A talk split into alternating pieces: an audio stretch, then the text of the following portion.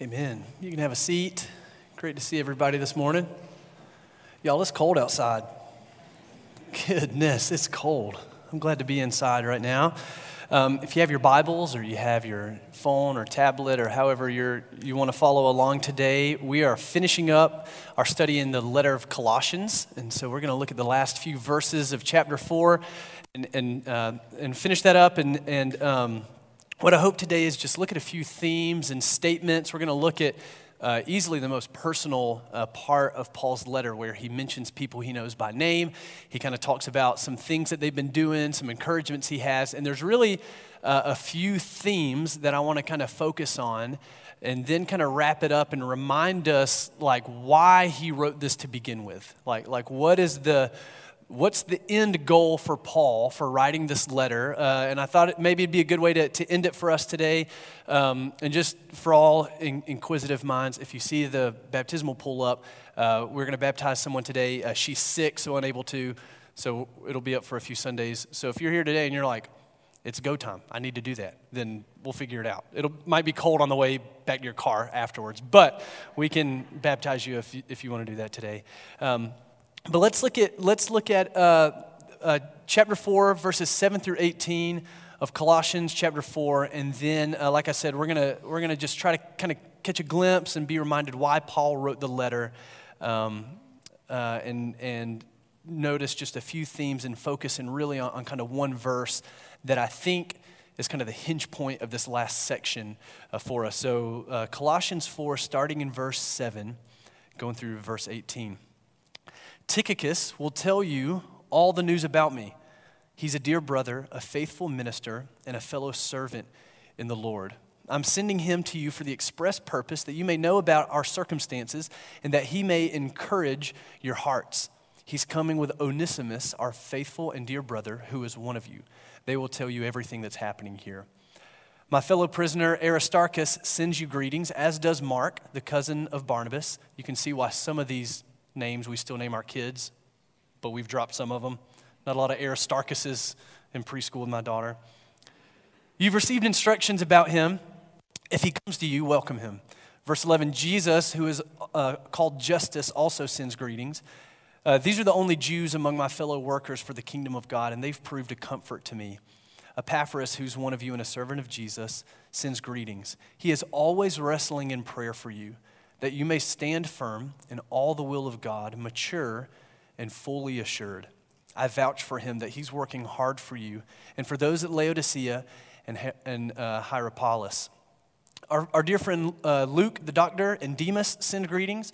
Give my greetings to the brothers and sisters at Laodicea and to Nympha in the church in her home.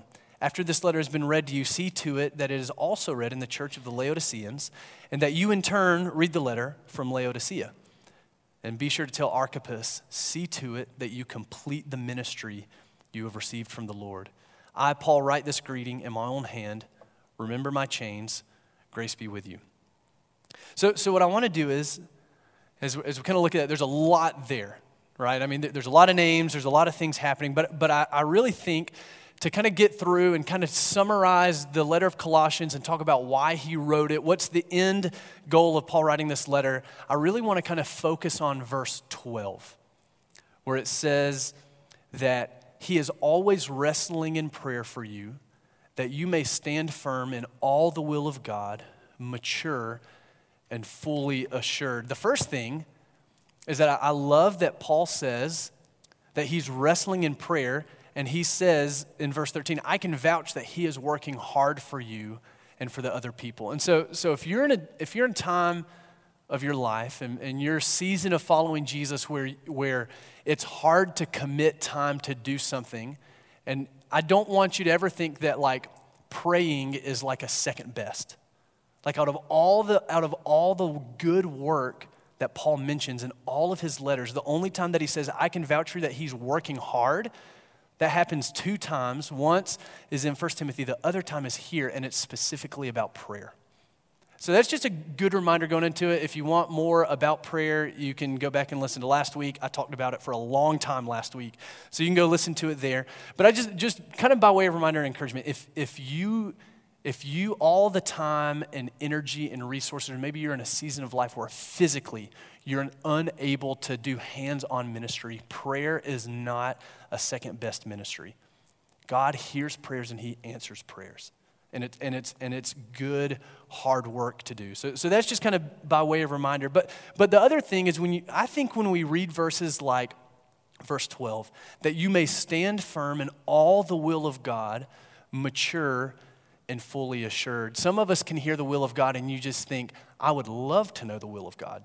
And maybe you're in a season of life where big decisions are coming up. You know, you're, you're getting to the end of like high school or college, or, the, or you're, you're trying to make decisions about a career or a spouse. Big decisions, transition life decisions coming up, and you think, man, I'd love to know the will of God.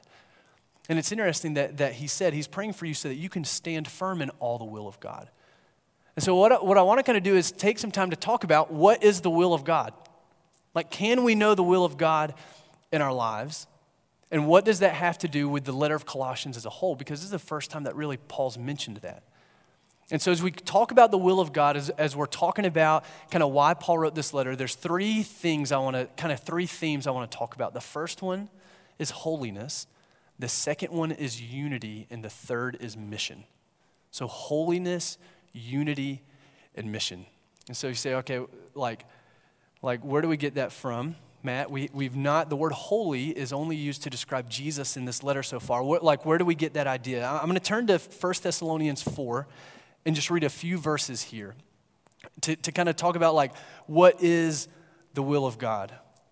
Paul tells it explicitly in 1 Thessalonians 4, starting in verse 3. He says, And this is God's will for you your sanctification. The word sanctification, it, it, it, could also be translated, and, and if you have an ESV Bible, maybe there's a little footnote at the bottom. It, it might even say, and this is God's will for you, your holiness. Your, your holiness. And he says that each of you should learn to control your own body in a way that is holy and honorable, not in passionate lust like the pagans who don't know God and in that matter, there's no one should right or no one should wrong or take advantage of a brother or sister. And then he goes on to say that, that God did not call us to be impure, but to live a holy life. Therefore, anyone who rejects this instruction does not reject a human being, but God, the very God who gives you his Holy Spirit. Okay, so already, when we start using words like holiness and we say be holy and things like that, that can carry baggage for us that, that we maybe bring into that. Like, like maybe you grew up in a, in, a, in a church culture or a religious culture where the word holy was used to justify being self righteous and legalistic. Or maybe it was used to use shame as a motivator to try to make you do the right things, but actually there was no change of the heart concerned.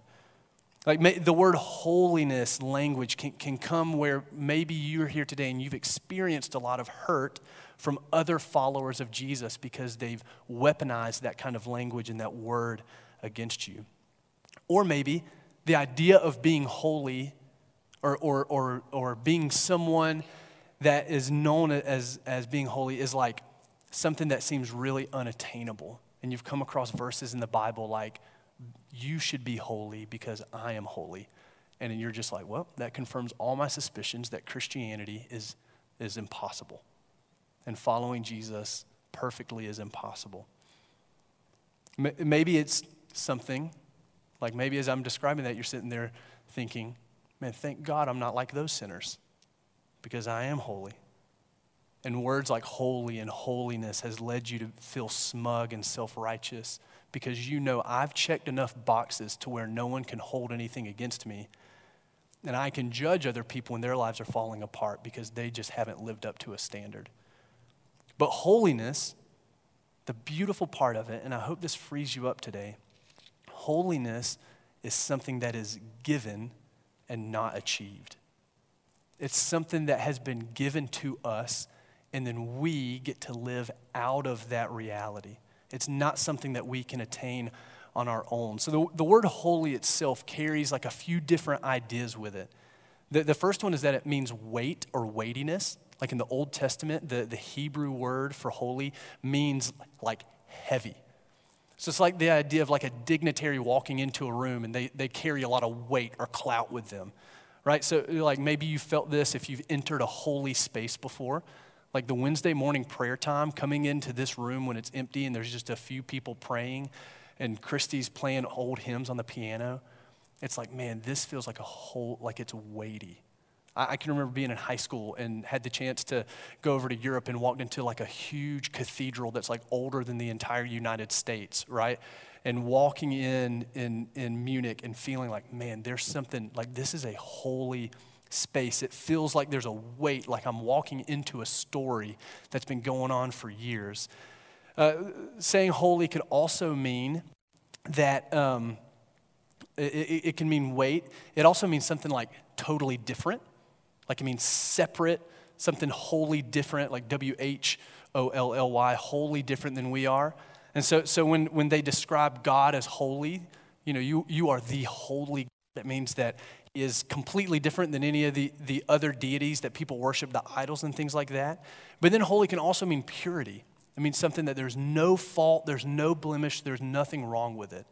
And so that when we say that God is holy, when we're singing holy, holy, holy, when we're joining into that song that Revelation tells us the angels have been singing around the throne of God forever and will continue to sing, we're saying that He is a God that carries more weight than anything else. It, it means that He is like, like totally separate and different than us. And he's pure and he's good and. There's no fault in him, there's no wrong in him.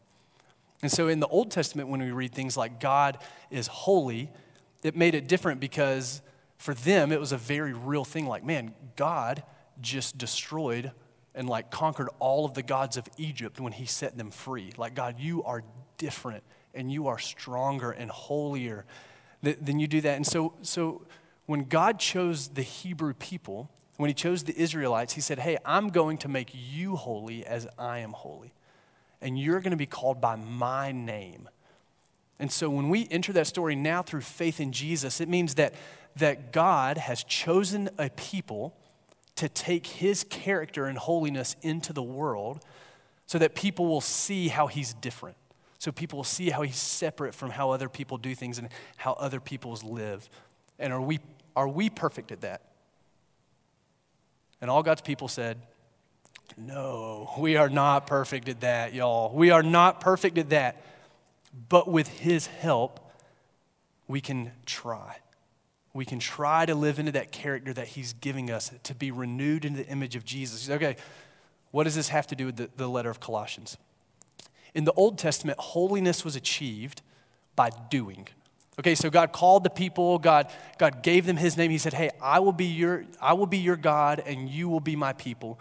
You will carry my name. You're gonna go and become a nation, and then you're gonna bless the whole world through what I'm going to give you. Okay, that, that's how it worked. Now, holiness, instead of being achieved by what we do, it's received by what Jesus has done.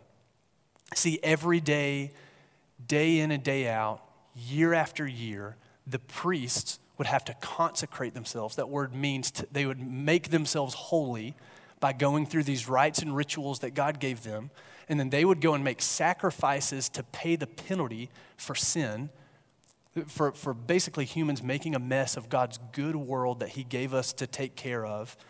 They would do that. But then when Jesus came, once and for all, as, as at the same time, the ultimate high priest and the ultimate sacrifice, he came and he lived a sinless life and he died on the cross for our sins so that anyone who comes to him, anyone who comes and says, Jesus, I believe that you paid the price for my sins.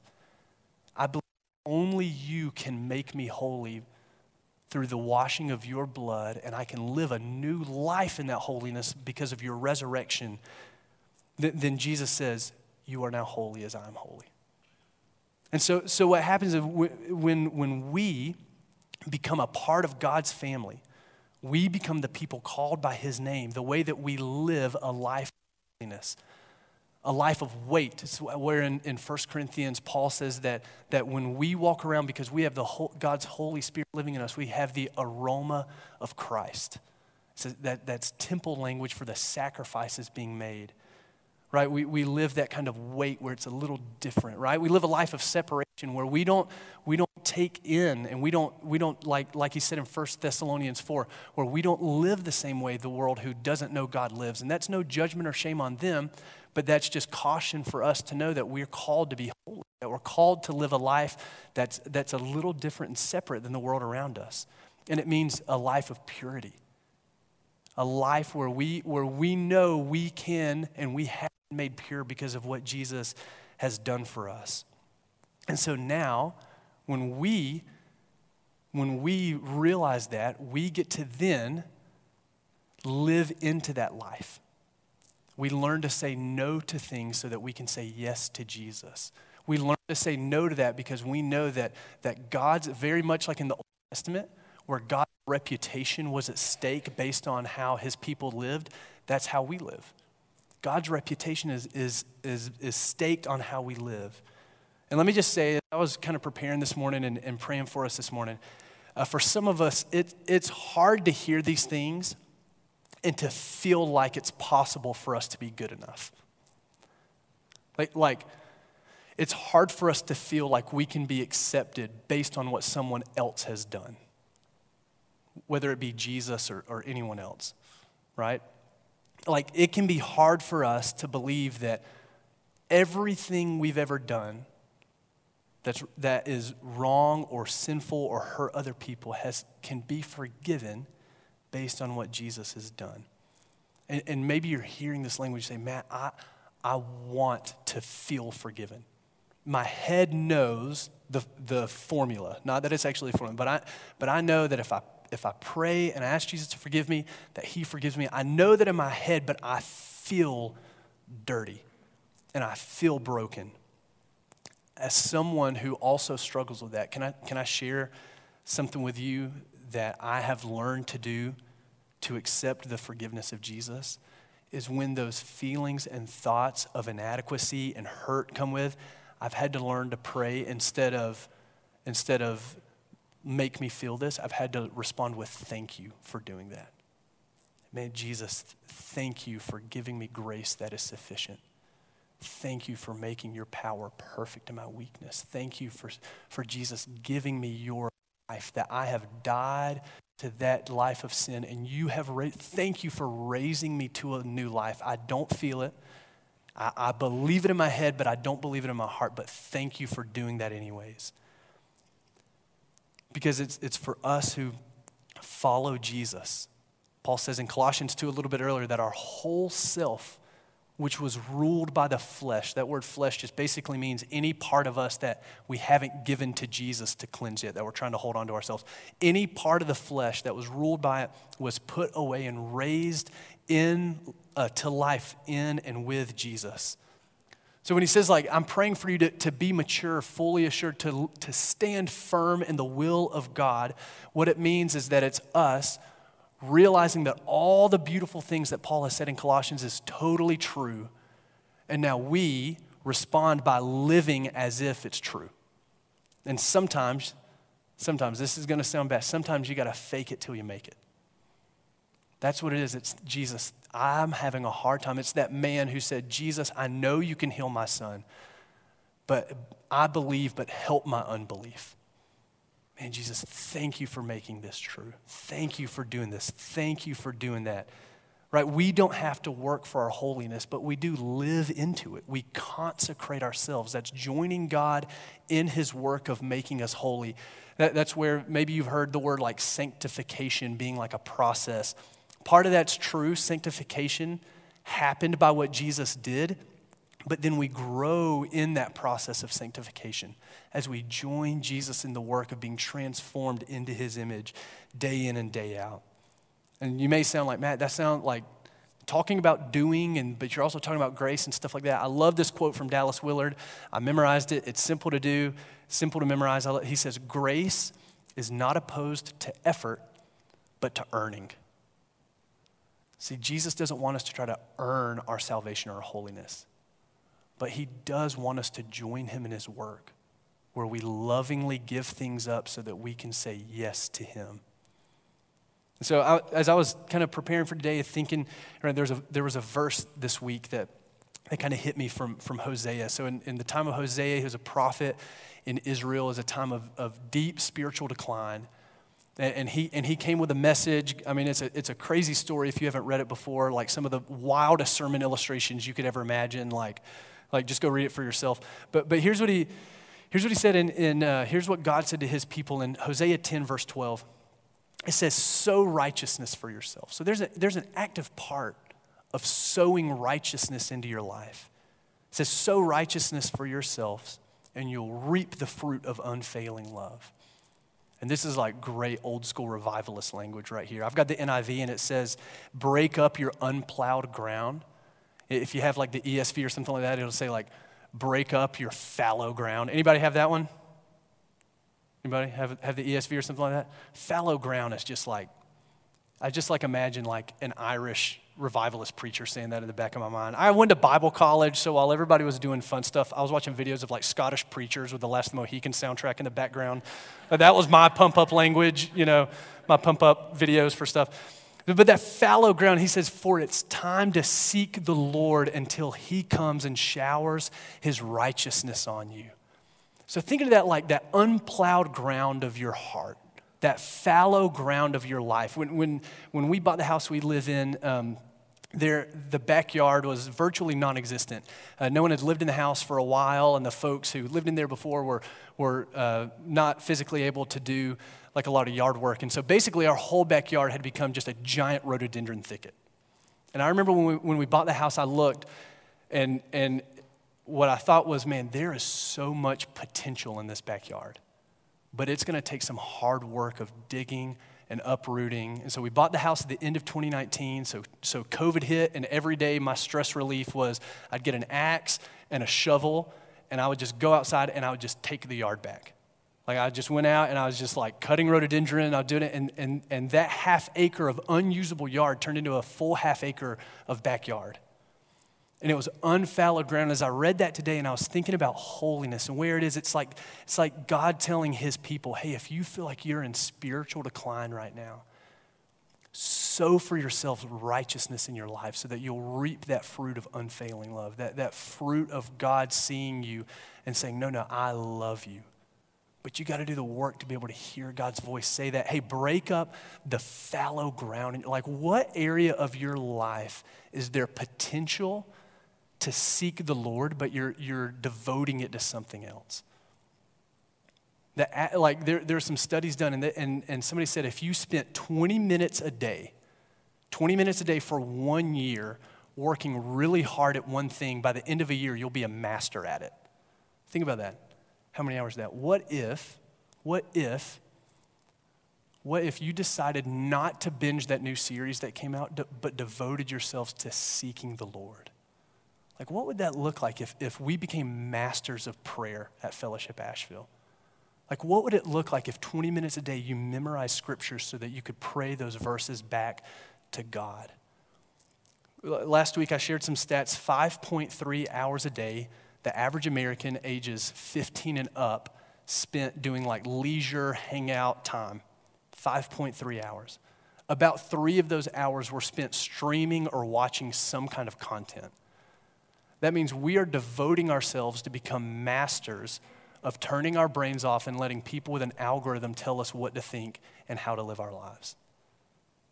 What if that's unplowed ground to sow righteousness and seek the Lord so that when showers of righteousness come from heaven, there's seed in our heart that's ready to spring up into fruit of steadfast love? See, devoting ourselves to holiness. That's what, that's what Paul's calling them to when he says, I'm praying that you may stand firm in all the will of God, mature and fully assured. That comes by us joining Jesus in his work of making us new. He's doing it, he'll hold up his end of the bargain. I promise.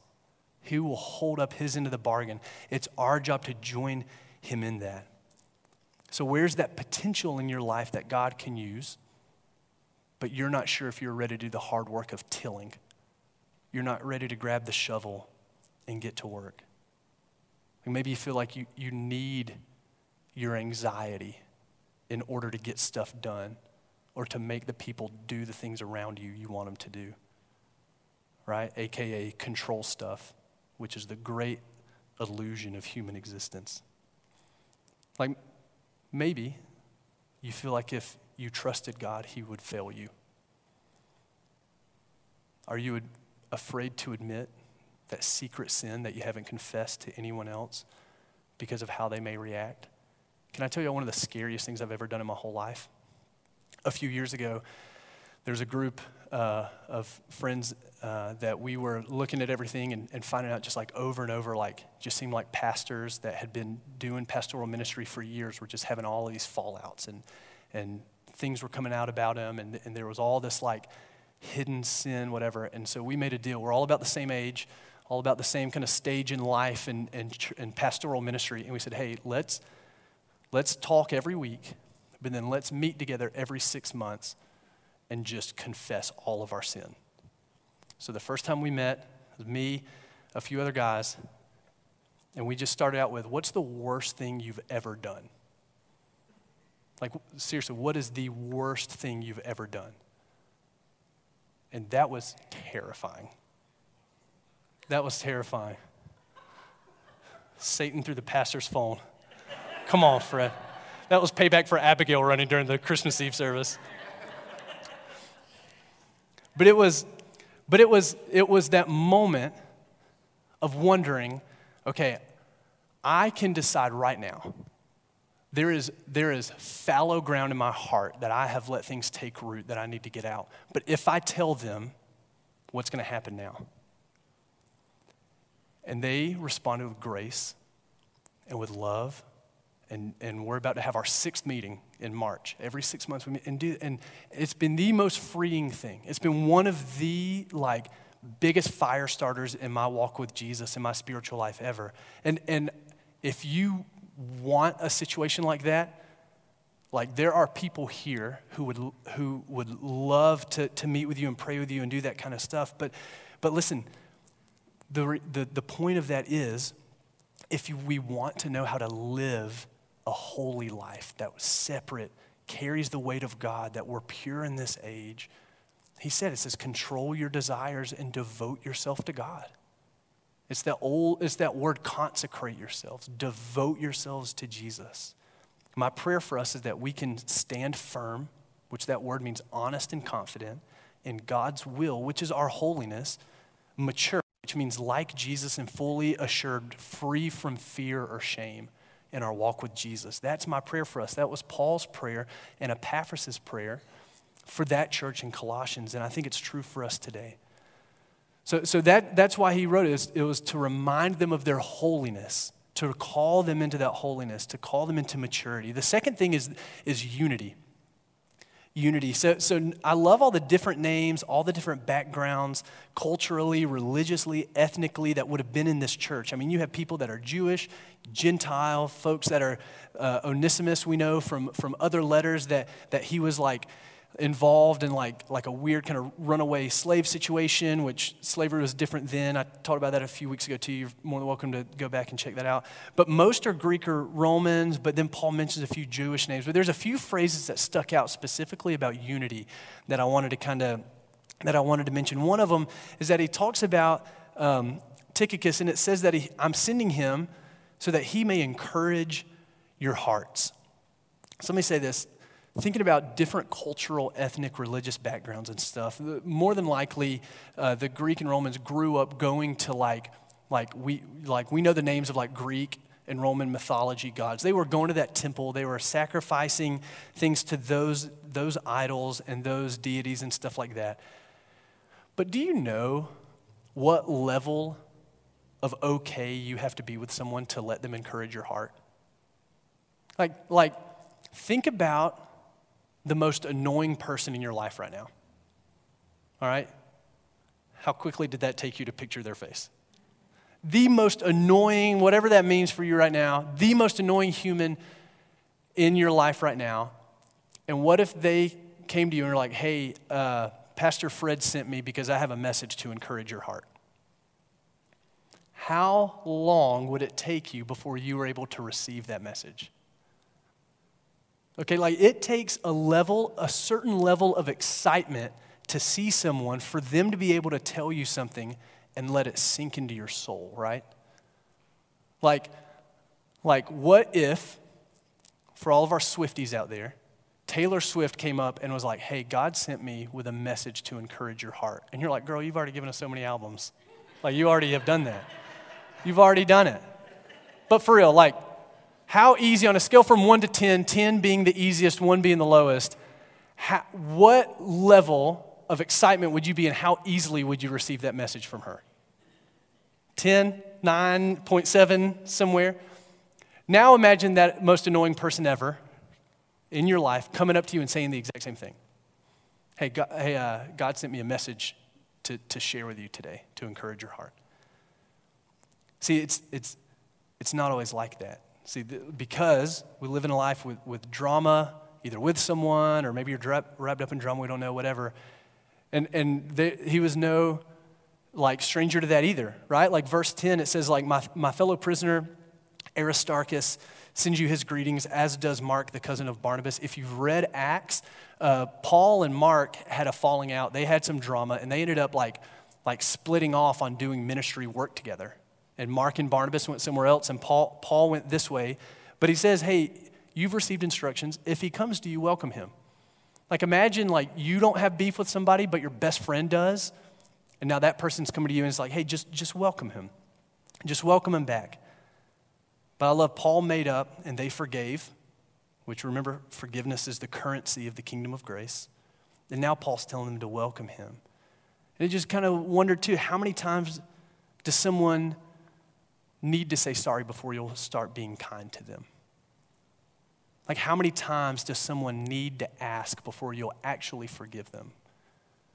Because remember, it only takes one person to forgive. Ideally, it would be both, but it only takes one person to forgive, and that's you. Now, we don't, you don't have to be best friends with everybody you go to church with, but we do at least need to forgive with Jesus as the standard of forgiveness. When we are refusing to forgive someone, we are expecting to receive more than Jesus got. Because Jesus said, Forgive them, Father. They don't know what they're doing as he was hanging on the cross. John 13, 35 said, By this everyone will know that you are my disciple if you love one another. Notice that it isn't uniformity, but it's unity in love. Love is not just like a feeling you have for one another, it's an actual act of sacrifice that you choose to do by putting others ahead of yourselves. Paul, do, Jesus doesn't expect us to all look alike. That's impossible. We know that by church history and just the scope of the global church of Jesus at large. There's no way we're all going to look or think exactly alike, and that's a beautiful thing. But we do have to love one another. And like Paul took unity super seriously. Okay, uh, so there's the passage in 1 Corinthians 11 where he's talking about taking, like doing the Lord's Supper. And back then it looked different than it does now. It would be them gathering at a church house like Nympha's house that he just mentioned in Colossians. You'd show up and you would eat like a full meal together.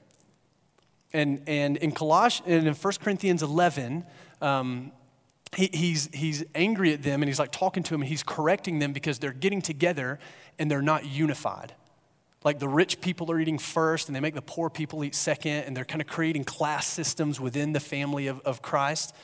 And he actually says, So then, because of that, not, not be, like sometimes I've heard this verse read like because it's like, hey, if you have any sin, you better go and confess it, or else it's going to get bad for you if you take communion. But that's actually not it. It was actually about unity. It wasn't about like personal sin and personal holiness in that sense. He said, So then, whoever eats the bread or drinks the cup in an unworthy manner, meaning You've created disunity in kind of a class system and who's in and who's out based on socioeconomic things and religious and ethnic things. Because if you drink in an unworthy manner, we'll be guilty of sinning against the body and blood of the Lord. And then he goes on to say that, hey, some of y'all have even gotten sick and died because you've been doing this. And it wasn't because God's heavy handed and and he hates people, but it's because he takes his mission really seriously. Like he takes his mission very seriously. And that's, that's why he goes on to say in that 1 Corinthians 11, so then, brothers and sisters, when you gather to eat, you should all eat together. Man, talk about countercultural living. a life of holiness and separate from the culture around you. Like you walk into a, into a, a church home. Okay, so like for Colossians, to kind of set the scene a little bit, tell the story, it would have been like it talked about to Nympha in the church in her house. So, so Nympha, more than likely, uh, there's this great book that this guy wrote all about Nympha. He does a very nerdy Bible deep dive. It's, it's very cool. But Nympha basically was probably a prominent businesswoman who had a house large enough to host a church. And so it would have been unthinkable in that day for someone to lead a church not, that was not in their house. So, more than likely, Nympha was the church leader pastoring this church that met in her home. They would show up to eat. And so, so just imagine you're, you're, you grew up a first century Jew, okay? So, so Herod built this big temple. You spend time with your family. Uh, you know, you're going to the, to the, you know, the festivals. You go and make sacrifices. You know, all this stuff happening. And then all of a sudden, you start seeing these people that go to your neighbor's house. So Nympha, this prominent businesswoman who's like traded purple cloth or something that prominent people did back then to make money. Um, and all of a sudden, she's like walking down the street talking with her servants. And you're like, what is, she's not supposed to do that. Like, they're her property. Why is she doing that? And then next thing you know, you actually see like, like they're out at the market buying food together, and her her servants are Jewish, but they're like buying the same food and touching the same stuff. And you're like, wait a minute, this is not okay. Like, this is something different. And then, and then she eventually she, she meets with you and, and you ask her like, hey Nympha, why are you doing that? She's like, well, there's this guy, his name Jesus from Nazareth. He was a Jewish rabbi, and, and he, he was crucified, handed over by his own people, crucified. But then he rose from the grave, and we know it happened because he appeared to like like hundreds of people afterwards, like, like over 500 people. And man, when I started following the teachings of Jesus they told me about, and I believed that, like things just started changing. And, and why don't you just come over to dinner sometime? Come over, we're going to pray a few prayers. Somebody's going to stand up and read some scripture. We just got this letter from a guy named Paul who, like, used to kill these people, but now he's one of them. And, like, he's got a crazy, just come over and we'll talk about it a little bit and eat dinner with us. And you show up, and at the table, there's this big table and everyone's eating together Jewish, Gentile, slave, master, children, parent, like, like, like in that culture, it was the people at the table were the wealthiest and the most prominent and the ones who had the most money and had the highest place in society. Everybody else would eat on the floor around the table, sit on the edge of the room, but they're all at the same table. And, and Paul, and, and it's like, wait, y'all got into a fight in public and now you're together and you forgave each other and you're not like trying to get each other thrown in prison so you can take each other's house and money? It's like, no, that's not how it works anymore. Man, all of the wrongs I did, Jesus forgave, and now I can forgive other people. Like, Paul even took the mission of the gospel so seriously that he went to Peter, because Peter was basically saying, hey, God made all things clean, and, and there's no difference in, in, in Jew or Gentile or anything anymore. But then he goes back on his word and he refuses to eat with Gentiles. He's only to Jews. And Paul gave him the business in public. Like he says, like, hey, I opposed him to his face, which in that culture is like, yo, that is, that's crazy. Like, it would have made TikTok for sure. But, but, but think about like losing a friend because they got snobby. And I'm not talking about losing a friend like you just stop responding to them, but you go up to them and you're like, hey, you are representing the reputation of Jesus. And when you're refusing to eat with other people and you're causing disunity in the body of Jesus, you are basically saying that Jesus' sacrifice was worth nothing. Like that was the unity Paul was after. And Paul takes holiness and he takes unity so seriously because of our mission, because of the mission that we have.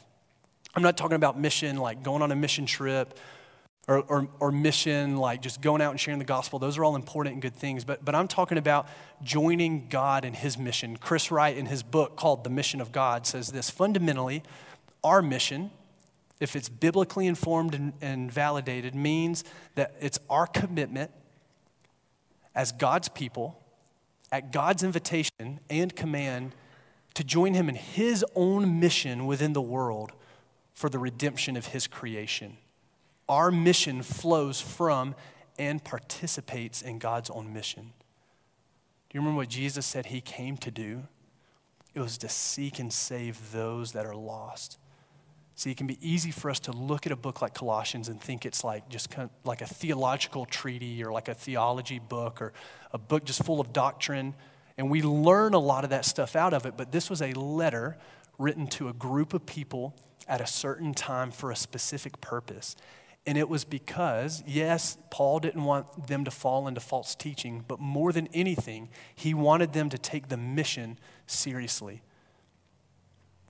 Uh, some of the phrases throughout the letter that shows us how we're supposed to live out this mission of redemption.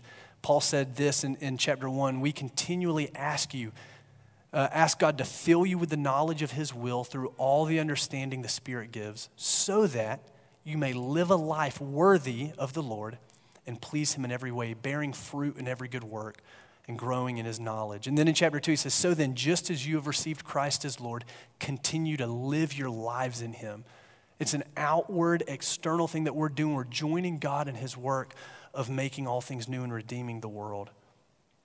And so, if, if the word mission, like you're like, man, that sounds a little like I've got too many categories for that or something, you can rephrase it like this There is a story that God has been writing since the beginning of the world. And it's a story full of ups and downs, and it's a story full of heartache and brokenness, but at the same time, it's a story of the author entering it himself to make all of the wrong things right. And we get to play a part in that story and bring the people around us into it as well. Because for Paul, the idea of mission as a Jew would have been God spreading his fame and glory among the whole world through his people. That's why he said, You will be my people and I will be your God and you will be called by my name. Like I said earlier, the, the idea of holiness in itself is not something individually that we attain and, and hold on to, but it's something that we become for the good of the world around us. The point of the letter of Colossians is not just so we can know and believe the right stuff, but it's to live a life worthy of Jesus, to live a life worthy of God and the calling to be his people. It's because Paul took living out the mission of Jesus so seriously. The mission of Jesus was to establish and see realized the kingdom of God on earth as it is in heaven, to heal all the brokenness that we've seen happen and taken part in, and to make all wrong things right. Through his sacrificial death on the cross, his resurrection from the dead, and his ascension to heaven and promised return, we join in that kingdom to take up the mission of redemption alongside Jesus. So as we as we close today, just want to kind of ask and return to a few questions. Is there an area of your life that's unplowed ground? Where God is calling you, maybe it's confessing something, maybe it's just making a commitment of, hey, I'm not going to turn the TV on or have any screens on after this time every night. Or it's, I'm not going to pick up my phone until 9 a.m. so that I can pray. Or maybe it's, hey, I'm going to just cancel Netflix. I'm just going to do it, and the money that I make, I'm going to sponsor a starving kid in another country. I don't know, whatever, maybe God's calling, there's an unplowed area in your life that Jesus is asking you to sow seeds of righteousness for Him. Or when it comes to unity, is there something or someone that you need to forgive because maybe God is trying to bless and encourage your heart through them? And based on the forgiveness that we've received through what Jesus has done and offers us, we can ask for his help to do that. Or maybe it's mission. Is there, is there, is there an area in your life that you feel like you're supposed to take up the mission of Jesus to join? Maybe it's as simple as inviting your neighbors over for dinner and just loving them. Like it's a hard week, but you're going to choose instead of, of turning on the ball game to invite some folks over and just love them. And that's it. Maybe it's that mission. Whatever it is. But here, here's what we're going to do I've said a lot of words today, and we're going to take a, a, a few moments to respond in, in quiet prayer and just kind of ask Jesus, Jesus, what are, you, what are you saying to me today? So, so just a, like a minute or two of silent prayer, listening to Jesus, And then what we're going to do, we're going to stand up and we're going to pray a prayer of confession together. We prayed it together before. We'll stand up, we'll pray a prayer of confession together. And then AJ is going to come up and lead us through Oh Come to the Altar. This is an audible. So, Beth, we'll sing Oh Come to the Altar after the prayer of confession. Great. All right, so let's take a minute. Let's take a minute and, and, and see what Jesus is telling us.